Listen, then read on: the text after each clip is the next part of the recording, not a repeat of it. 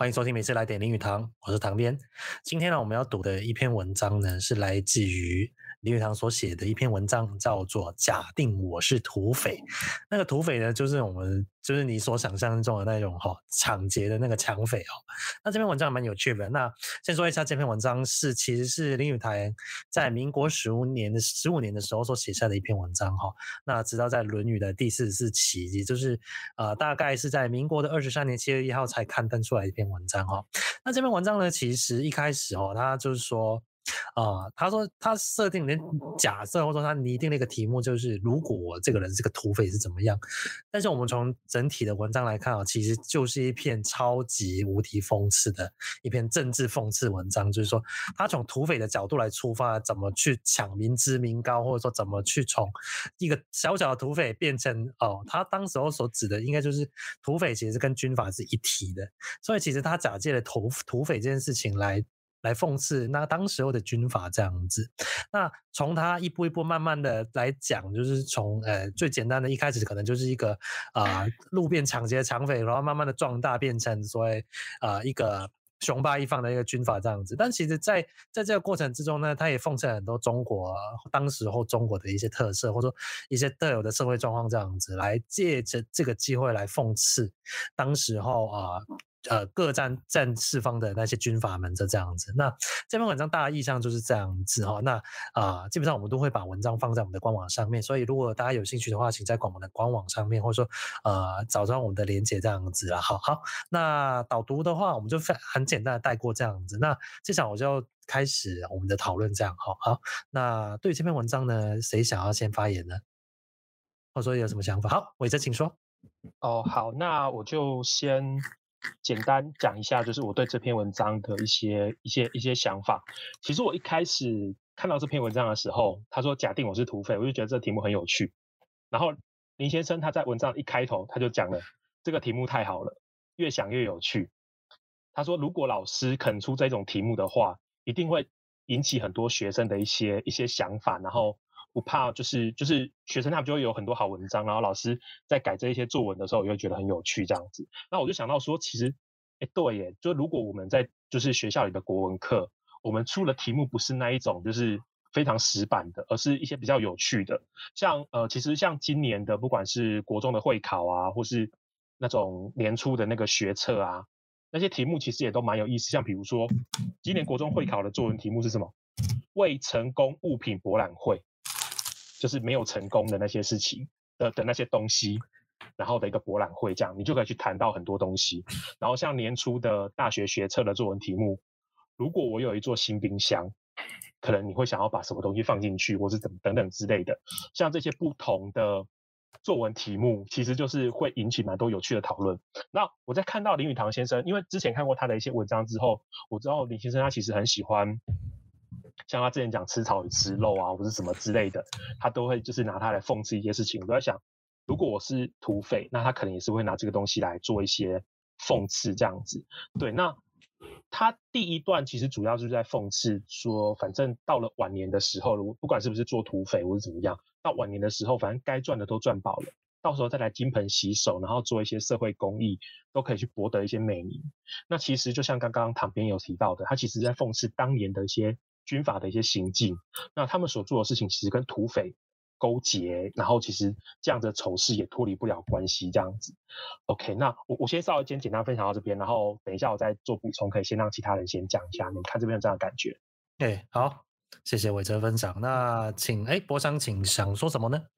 哎，那其实。这篇文章我我后来去看了一下，他的他是他的撰写的年月份。他其实虽然说，就正如唐面所讲的，是在《论语》第四十四期，就是在民国二十三年的时候所刊登出来。但其实这一这篇文章写的时间，其实是在民国十五年的时候写的。那呃，稍微去回溯一下他当年的时间，其实，在民国十五年，就是大概一九二六年的时候，其实正刚正刚好是呃三一八惨案的发生时间。那三一八惨案其实简单的来说，就是呃，其实简单的说就是学生运动，然后当时的北平北平执政的段祺瑞的执政队，然后开枪开枪扫射，那导致了两个学两位学生的死亡。对，所以从这一篇的。整个的文章的结构体系去分析，很明显就是可以看得出来是，是他其实就是已经已经就是所谓的嘲讽了。他把他他把一个土匪，那其实也是带着是军阀，那如何一步一步的如何洗白，然后走向非常辉煌的一个部分，全部把它巨细靡遗的讲了出来。那呃，其实我比较觉得有趣的事情是在呃文章里面所写到的，就是要如何把土匪洗白的这个过程。林语堂说：“第一个，你要有一手好书法；再来就是能够拟得你的体体动人的，呃，能够拟出得体动人的一个通电。那书，呃，这两个部分其实是林语堂先生着重提到的。书法其实就是就是我们现在的就是现在你的那写字的漂亮的程度。那其实也有人说，就是你要认识一个人，最好就是从他的字。”去认识这个人，见字如见人，其实就是这个意思。但其实我注意到的事情是，呃，不管是字还是通电，其实都是一个人的表象。你要人的本质，我们不知道。我看到一个人，我不认识他，对他我一无所知，所以我只能从他透露出来的东西去了解，说这个人或许是一个怎样的人。所以他是一个未知的，是一个猜测的。那其实跟现在的一些情况也很像，例如。呃，像是立法委员选举，甚至最简单来说，我要我进到我到学校面见到新的老师，我要怎么认识他？从他上课的一些呃态度，甚至是他上课的方式来认识这个人。那立法委员的话，他说他要他想做怎样的事情，他有怎样的政绩，这个就是所谓的宣传。可是纵使他宣传这么多，我仍然是不知道这个人的表，这个人的本质是什么，但我只知道他的表象是什么。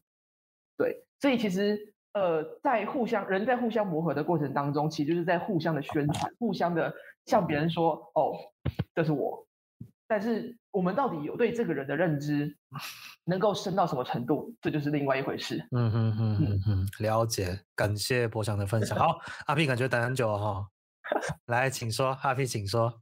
呃，这篇文章是撰写于一九二六年，也就是民国十五年。那个时候呢，是尚还尚未北伐，那北边的势力从那个清末北洋海军下来的一个，甚至怎么讲，反正割据军阀割据是一个非常混乱的状况。那么这点跟刚才不管是伟哲跟柏翔旁边都有谈过。那我们谈一个比较有意思的，其实在，呃一九二六年，民国十五年一月的时候，那呃林语堂应《莽原》杂志的邀请，写了一篇文章，可能是民国十四年底就已经写完了。那一篇文章叫《祝土匪》，祝是庆祝的祝，祝土匪。那么这篇文章有趣的事情就是。这篇文章是说，呃，是骂读书人，是骂读书人的见异思迁，读书人的表里不一。那么，与其这样，就是不如土匪还是比较好的，比这种文妓文妖好。就像呃，在《史记》里面有谈到，呃，张一多为土狗呃，对，这是复兴读书人，就是这，我觉得这是有一个脉络。这些呃，他讲土匪是一开始先讲这件事情，然后后来我们只能推测，乱象越来越多。尤其他那个时候在呃女子师范之做教务长嘛，然后碰到三一八事件，所以他发现整个混乱，他用比较一个。隐晦或者是比较幽默的方式去做一个反向的讨论，那我甚至说，哎，他们可以做到这样子，那他们有没有办法洗白？洗白成千秋万世？那我们看到里面很多很多的美感，例如说，呃，题字，例如说写书，呃，你只要会题字，其实在传统中国。疏于竹帛的东西是可以长长久久的。那么你只要，包括到现在都一样，你只要回归到传统认为说是，例如说金啊，例如说珠子啊，那么你就会被赋予一些正宗正统，甚至是都被赋予很多的价值。嗯，其实这种东西一直到现在都是这样。嗯哼哼哼哼哼，有，感谢阿 P 分享哦。你知道，你知道我旁边哈，我我在读这篇文章的时候，我就读到那一个刚刚博翔提到分享的那一段，就是土匪怎么去洗白自己的。的那一段哈，我觉得看到那边心有戚戚焉，我就觉得既视感好重哦。你拉到现在，根本一堆人会做这样子。只是我跟你说，就是现在的人没有在做，没有人会体制。你知道现在还在做什么吗？小编。对，没错。哎哎，我跟你说，最近我不知道，可能听众听众可能不是那个乡民哦，但是唐明是乡民。好像最近最近就是那个乡民之间有一句话，我觉得非常中肯。就每次我看到这篇文章，我突然想到，就是以前的土匪会提字，现在就是有政府会做图。哎，我都想到这件事情，就是大家都提一个漂亮的。这我想到就是另外一个，我想到一个有趣有一句话叫做“杀人放放火金腰带”。嗯，哎，你有没有听过这句话？有有有。做尽坏事的人都是享尽荣华富贵，但是做好事的人大家都可能不知道。哎，所以这件事情有时候我在想说。报应这件事情真的会出现吗？但我这当然这是题外话啦。但我可以给听众你们想想看，报应会不会真的有报应这件事情？那另外就是，另外就是所谓的，我觉得洗白这件事情，就是我觉得当时候其实以林语堂的观察力是非常非常敏锐的。嗯，他当时候其实观察到所谓的官场文化的出现。嗯，当一些人后他们可能得到了，可能一些地方的土豪或者说流氓，或者说当他有一定实力之后，他会他第一个想到的事情就一定要帮自己洗白。哎，把自己的黑历史洗掉，然后接下来就是可能会想说啊，我我可能要做一些让民众有感的事情，让他感觉到我其实是个好人。嘿，那到这一点的时候，我又想到另外一个，我我 这个理论呢，我是从一个叫做啊，我我相信大家都有听过哦，大家大家都有读过哆啦 A 梦嘛？嗯，哎，哆啦 A 梦有个角色叫胖虎，哎。胖虎呢，在哆啦 A 梦呢，就是一个大家都知道，就是一个日本很家传户晓的一个动漫，就是他有做了就电错电，他平常的电视版跟电影版。那胖虎这个人呢，如果你知道的话，他是平常就欺负我们的主角大雄嘛。但是呢，他在电影版的时候呢，就是偷懒就会变成一个关键角色。那这个关键角色很有趣，就是往往就是当他出现了一些好像很英雄的作为的时候，大家都忘记他在电视版的时候的所作非为。这个叫做剧场版胖虎理胖虎理论，我就会叫做这个剧场版胖虎理论。所以在这个时候，我们就把剧场版胖虎理论要引用到这篇文章上面。当这些土匪在做尽坏事的时候，他只要做一些好事。其实大家都会忘记他之前做错了什么事情，像他怎么修桥啊，提到所谓的，只要提个字啊，甚至是你只要开口说哦，我是我是中国人，我爱中国，我要打倒外国人哈，你们这些人都是那个哈不爱国的哈，你们都是台独分子，或者说怎么样，你们都在辱华，哎，你们最爱辱华，你辱华就是。不尊重中国哈！我现在打着那个大旗的名义，就是好，今天有点暴走，不好意思。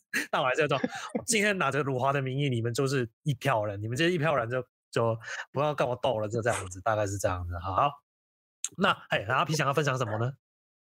呃，其实呃，就像唐明讲的那个哆啦 A 梦，我习惯叫小叮当啦，年纪比较大。好，我刚刚更正一下哈，就是就是哈，我那个年代叫哆啦 A 梦哈，阿 P 的年代叫小叮当。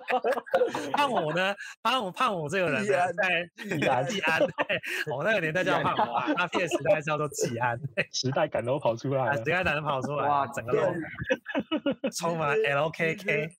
旁边举这个例子真的举得非常贴切。那在这篇文章里面，我们看到他其实有争辩，争辩中国人久经动乱而容易出现的所谓斯德哥尔摩症候群，就是说胖虎会变得阴阳的状况。那么实际说呢，人们也。比较容易喜欢第一个拥有实力，第二个决断快速的人，这两个特质加起来是比较受人喜欢的。那么至于事情的前因后果，在遇到事情的当下，或许没有那么多人在乎。那么尤其会有那种哎，至少怎么样怎么样，他至少怎么样怎么样的一个论调来护航。我觉得这个在，尤其是现在，我们都可以几乎是无所即事的状态。哎，伟哲，请说。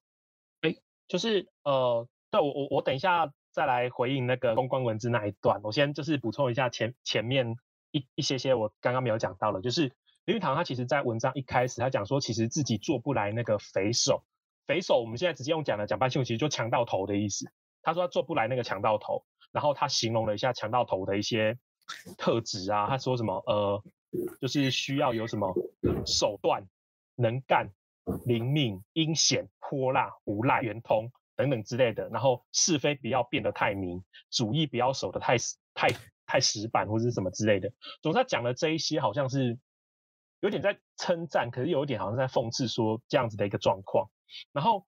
他就开了一下玩笑说，如果上天给予他这样的特质啊，他倒是有一条功成名就的道路。这个就是他接下来后面几段在讲的所有那种，就是要怎么样成为一个强盗头，也就是刚刚博翔提到的，要怎么样洗白一个做做尽坏事的人这样子。然后这边很讽刺的是，明明做的是强盗，却能够博得美名。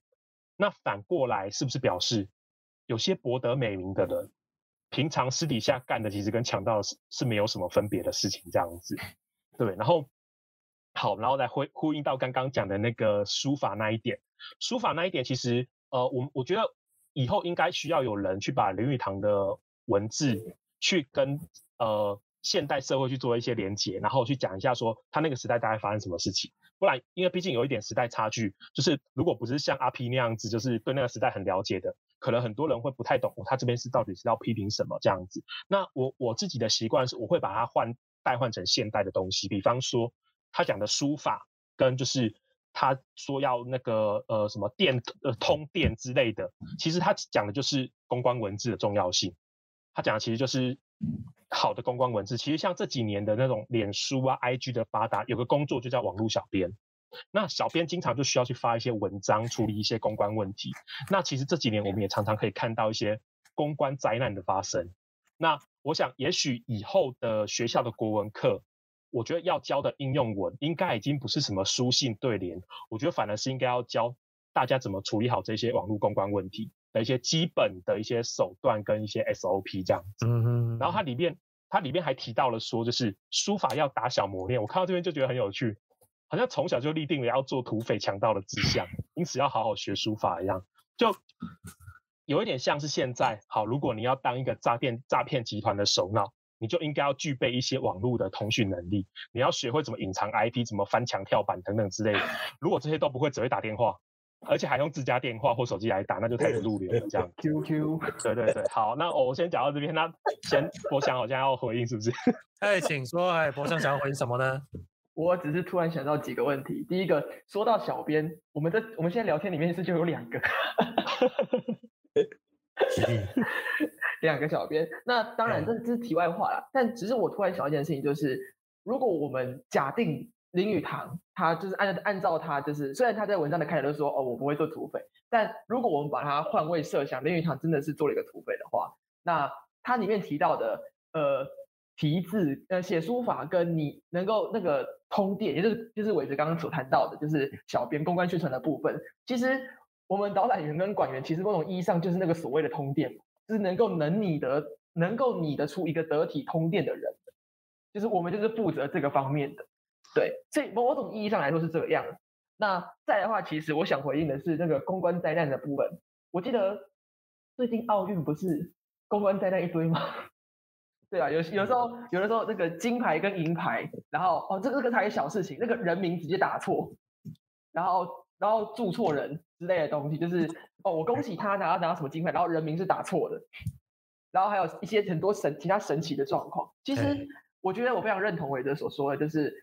呃，不管是国中还是高中，我觉得至少就是在呃课程的教学或大纲上面，我们或许可以试着把这种呃宣传或者是呃讲宣传公关的，应该说公关公关的宣传这件事情，这种文字的呃的学习部分提上日程，然后把把它放到现在的教育里面去，要不然还在学对联之类的东西。毕竟你知道，有些很多很多的人就是这样被捧出来的，或者说呃被塑造出来的，就像相声一样，一个逗哏，一个捧哏。嗯，逗哏如果永远只会永远只会一直不断的讲话，那没有用，因为总要有一个回应他的人，而那个就是所谓的捧哏。是，所以一个逗哏的好，取决于一个捧哏的厉害的程度。对，嗯，大概是这个样子。好，感谢博强发言。哎，我先我先讲一下哈，等等一下阿 P 等一下哈。然后刚刚有提到，其实那个伟哲有讲到土匪，我们为了要当土匪，所以我们学了一些所谓的知识的事情。有没有可能就是他想要表达的意思是说，那些在官在做官的人本身就是土匪？是啊。有没有在可能这件事情？他他他不是说在谈论这件事，我觉得他搞不好他只要直接表达是说，他不是因为想要当土匪，他是想要为了当官，只是官跟土匪是一起的。对，他他就是我觉得他这明，其实他已经也不是暗示，已经明示说土匪就是官。赤裸裸的跟你讲，赤裸裸的跟我说土匪就是官这样子。不过我觉得这个时代，就是刚刚其实后来要扯到，后来要讲到那个现在社群媒体啊，我们当网络小编啊。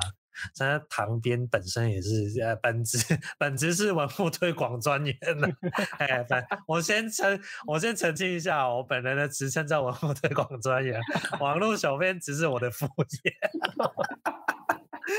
好，我讲到哪里？好，先讲一下。但我觉得这个时代有个好处，就是像以前体制的人呐、啊，可能就一个村落里面搞不好就一位识字的这样子。所以我觉得这件事情就是代表说，这些这个讯息是单向的。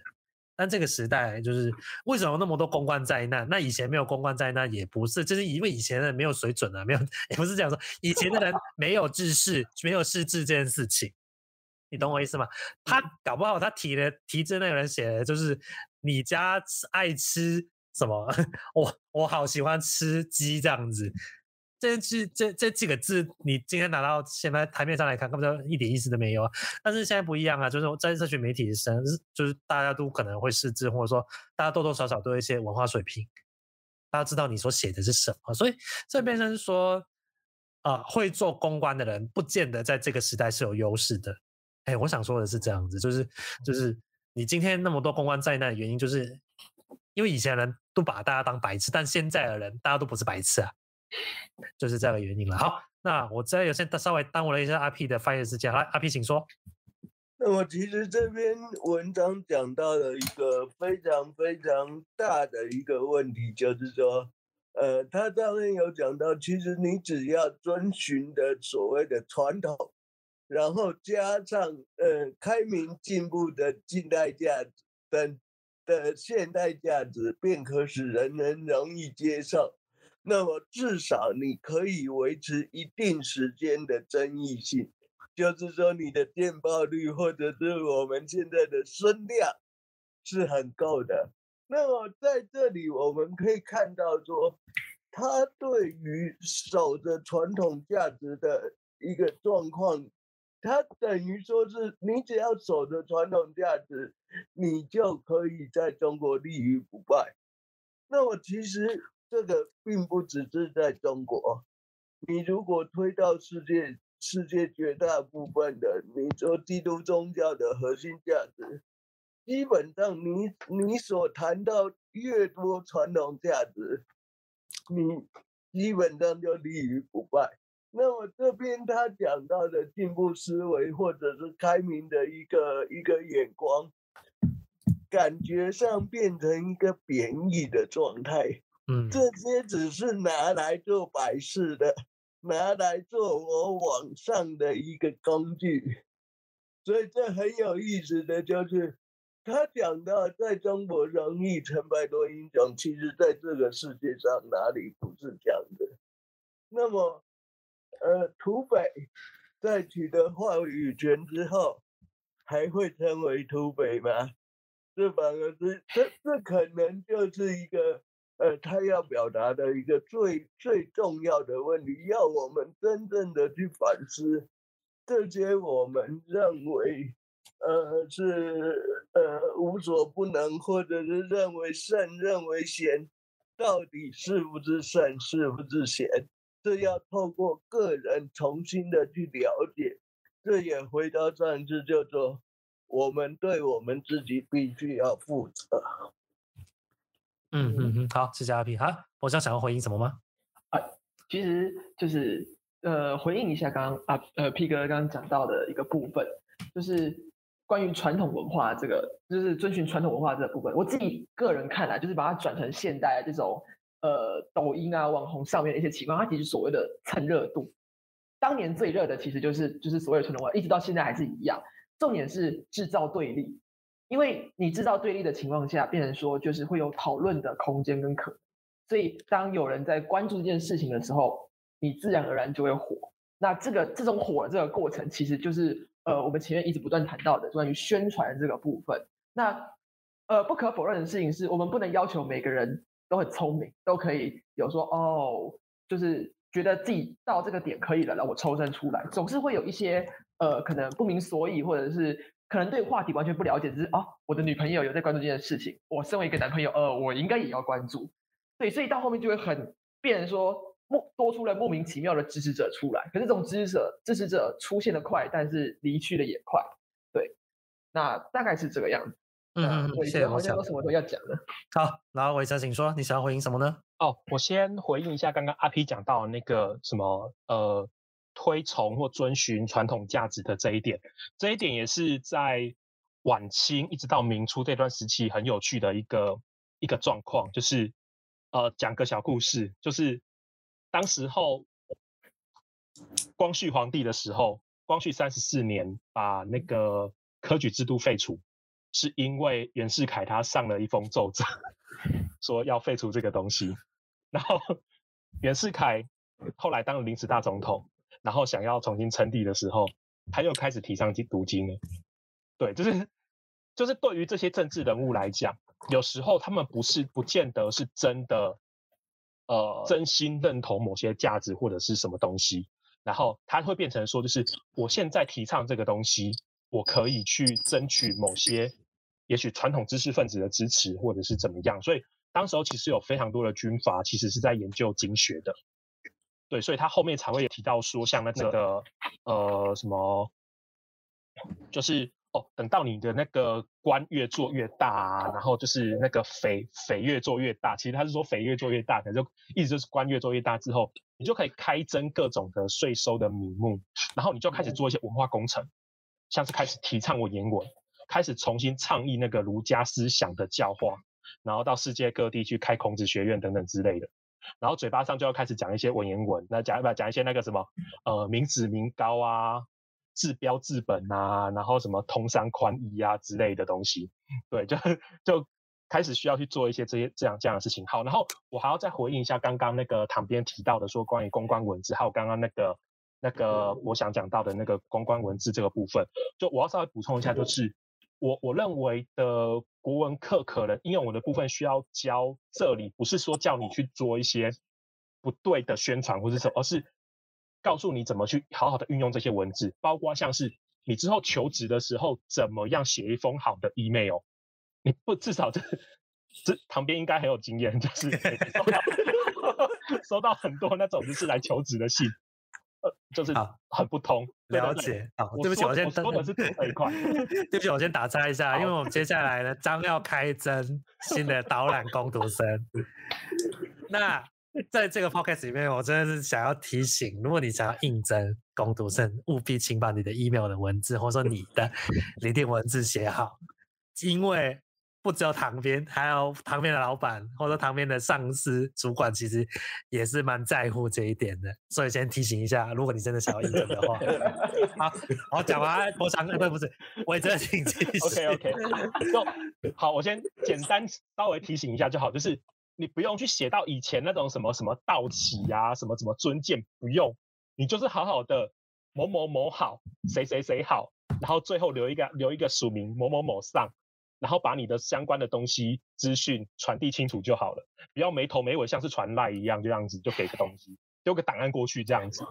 对，这些这些是很不 OK 的。好，OK，就是讲是讲是我我我我刚刚讲的那个教育，就是国文课的应用文教学是指这一块部分。然后同样，因为我们现在有越来越多类似像这样的公关文字，所以就是我们要学好的一点就是媒体识读。我们要需要知知道说这个公关文字的背后，它到底只是一个很花俏的文字，还是它背后真的有要传递的东西？这个是我们现在国文课非常需要学习的。除了就是你的文字的运用、书写，就是那个 email 的书写，然后还有再来就是你要怎么去辨识一些的文字、公关文字，或者是像那种新闻媒体，就是媒体试读的部分这样子。好，然后我那呃。OK OK，我先我先讲到这边啊，再看有谁要再补充。谢谢伟哲，谢谢伟哲。其实我也很认同伟哲所讲到的。其实我们现在现在需要的能力，其实我之前也提过，他们有提过，就是现在的需要的能力可能是判断力，因为现在资讯实在太大量、巨量的资讯在你的身边。那回头回过头来讲啊，但是我觉得现在土匪应该也不容易当。哎，现在土匪其实不容易当哈，不管是要被管的人、吃草的人，或者要吃肉的人，其实都不容易。那我们问一下，如果像其实像大家觉得今天这个，如果假定你是土匪，这篇文章挪到现在，你会觉得有哪一些是过时的，或者有哪一些是还可以适用的？大家可以思考一下这一点了。哎，我有想法吗？我吗？哎呀，我自己是觉得，呃，我先讲适用的方面啦。我先讲适用的方面，其实或者你只讲适用也 OK 啦。哦，我没有一定要规定说不适用也 OK。嘿，呃，我也觉得，嗯，我自己是看到适用的这个这个部分啦，就是呃，林呃林语堂所谈到的，还是还是那两个，一手好书法跟一个通一个你得体人的通典。其实这这就是这就是所谓的给别人的第一印象啊。它其实就是在说明说一个，当我要呃我要展现给别人看的时候，我要给别人展现出哪一面的姿态，这是一个很呃很好用的一个东西。这呃就是像呃在导览的时候，我们其实就是在不断的使用这个这个技巧，如何让一个第一次来呃林语堂故居的人知道说哦这个人的导览是一个怎样的风格，其实就是一个展现给别人第一印象以及如何继续持续下去的一个过程。那下一次他再来的时候，就会对上一次这边有印象。那对于、嗯、那对于林语堂故居整个会更加的深刻。嗯，对。那当然，这个在其他的地方，就是像我最近在呃找实习，这这也这也是一个很重要的一个点，在面试的时候，如何给如何给别人说，哦，他是一个怎样的孩子，他是一个怎样的人，他来应征这个东西，他有怎样的呃能力，这其实都是一个很重要一个如何表现给别人的一个一个技巧跟能力。对对。了解，就是就是怎么做好一个你的表面功夫，就这样子。嗯、我可以理解，理解为公关功夫、公关技巧这样子。虽然讲得很，呃，对，确实啊，因为其实我觉得第一印象的训练是很重要的，因为在这个时代里面，嗯、我我记得以前有个 研究，讲起来难听了，但是他说帅哥美女都比较有的，比较有竞争力。一个研究是说，帅哥美女比较有竞争力，确实是啊，在这个时代，我们这是看脸的时代了，哎，确实是看脸的时代。好，那那个阿 P，阿 P 有想要什么说什么吗？其实这篇文章我们可以从两个地方反向来看，就是说，其实土匪的出现，甚至土匪会造成人家喜欢，会造成斯德哥尔摩症候群，最重要的是。让人民有容恶，或者是想要追寻、追求施行正义的期许的，那个当政者是该死的，是有非常非常大的罪恶。他的罪恶是让人民会回到那种，呃，宁愿丢了什么去追求什么。嗯，就像我们说，宁愿回到过去，因为过去可能比较安定。我宁愿放弃什么，我要追求一个国家怎么样，这是不对的。那我，其实从这里也可以看到他反向的一个一个讲法。另外一个，另外一个就是说，从驻土匪开始一路下来的，就是说。他可以花钱买一个书记，买一个师爷帮他写书，帮他拟稿。那这些读圣贤书的书记，读圣贤书的师爷，他的武器，他的知识是可以用价钱来计较的。那我讲，他可以，我讲这篇文章可以从反向的一个观点来看这两个地方。嗯嗯，好，感谢阿 P。好，伟哲想要说什么吗？哦，其实刚刚阿 P 这边讲的很好，我觉得刚好也可以呼应到你刚刚一开始讲到的，他在之前一年才写了说那个，就是才才才写了说，呃，就是读书人是土匪这件事情，所以我觉得刚好可以连起来看，就变成读书人不如土匪，读读书人是土匪，但是 当官的是土匪头，你只能当人家的小喽啰这样子。OK，我只要补充这个而已。拿笔的人好可怜啊！谁叫要吃草？对，在吃草。谁叫我们吃草？好，那我再要继续吗？没了，没了，啊，没了，没了。我刚才想到一点，就是他刚好讲到一点，就是那个作恶的人。那我想说，如果他公关，我我想到一个公关技巧，可能题外的话就是，呃，我想到以前就是，如果你要团结一群人的话。你与其建立自己好的形象，那不如你建立一个他们共同的敌人。嗯，完全没有错。对，完全没有错。那那这些人为了要对抗那个敌人，就会团结在一起，就是为了要对抗。那像这次奥运，其实有点类似这样的感觉，就是。就是可能我们要对抗了某位某，就我们可能要在这个赛事里面得第一名，我们就我们就可能会要对抗某个对手，所以当下我们就可以把所有人的心或者精神都凝聚起来。我有这样的感觉了，就是如果你想要刚刚他想到讲到那个团结这件事情，我想到有这个方法了。哎呀，阿 P 还想要补充什么吗？没了哈，那那其他人想要有有要继续补充吗？好，感谢今天大家的发言哦。我觉得假定我是土匪这件事情是一个很有趣的文章哦，就是不管是拿到现在，或者说用到之前，或者说在那个时代来看，或者说你把你把这篇文章放在现在来看，其实就是一个呃，我自己觉得是一个很透彻的一篇文章，就是在讽刺人性，或者说讽刺官场文化、中国文化，或者说在讽刺当时代的一些我们所谓的政治。的所谓的意识形态这这一些方面，其实都会不得不说林语堂就是一个把时事或者说把社会观察，其实也看得还蛮透彻的一个人啊。所以啊、呃，当然我们说这篇文章当然有很多的一些个人意见或者个人。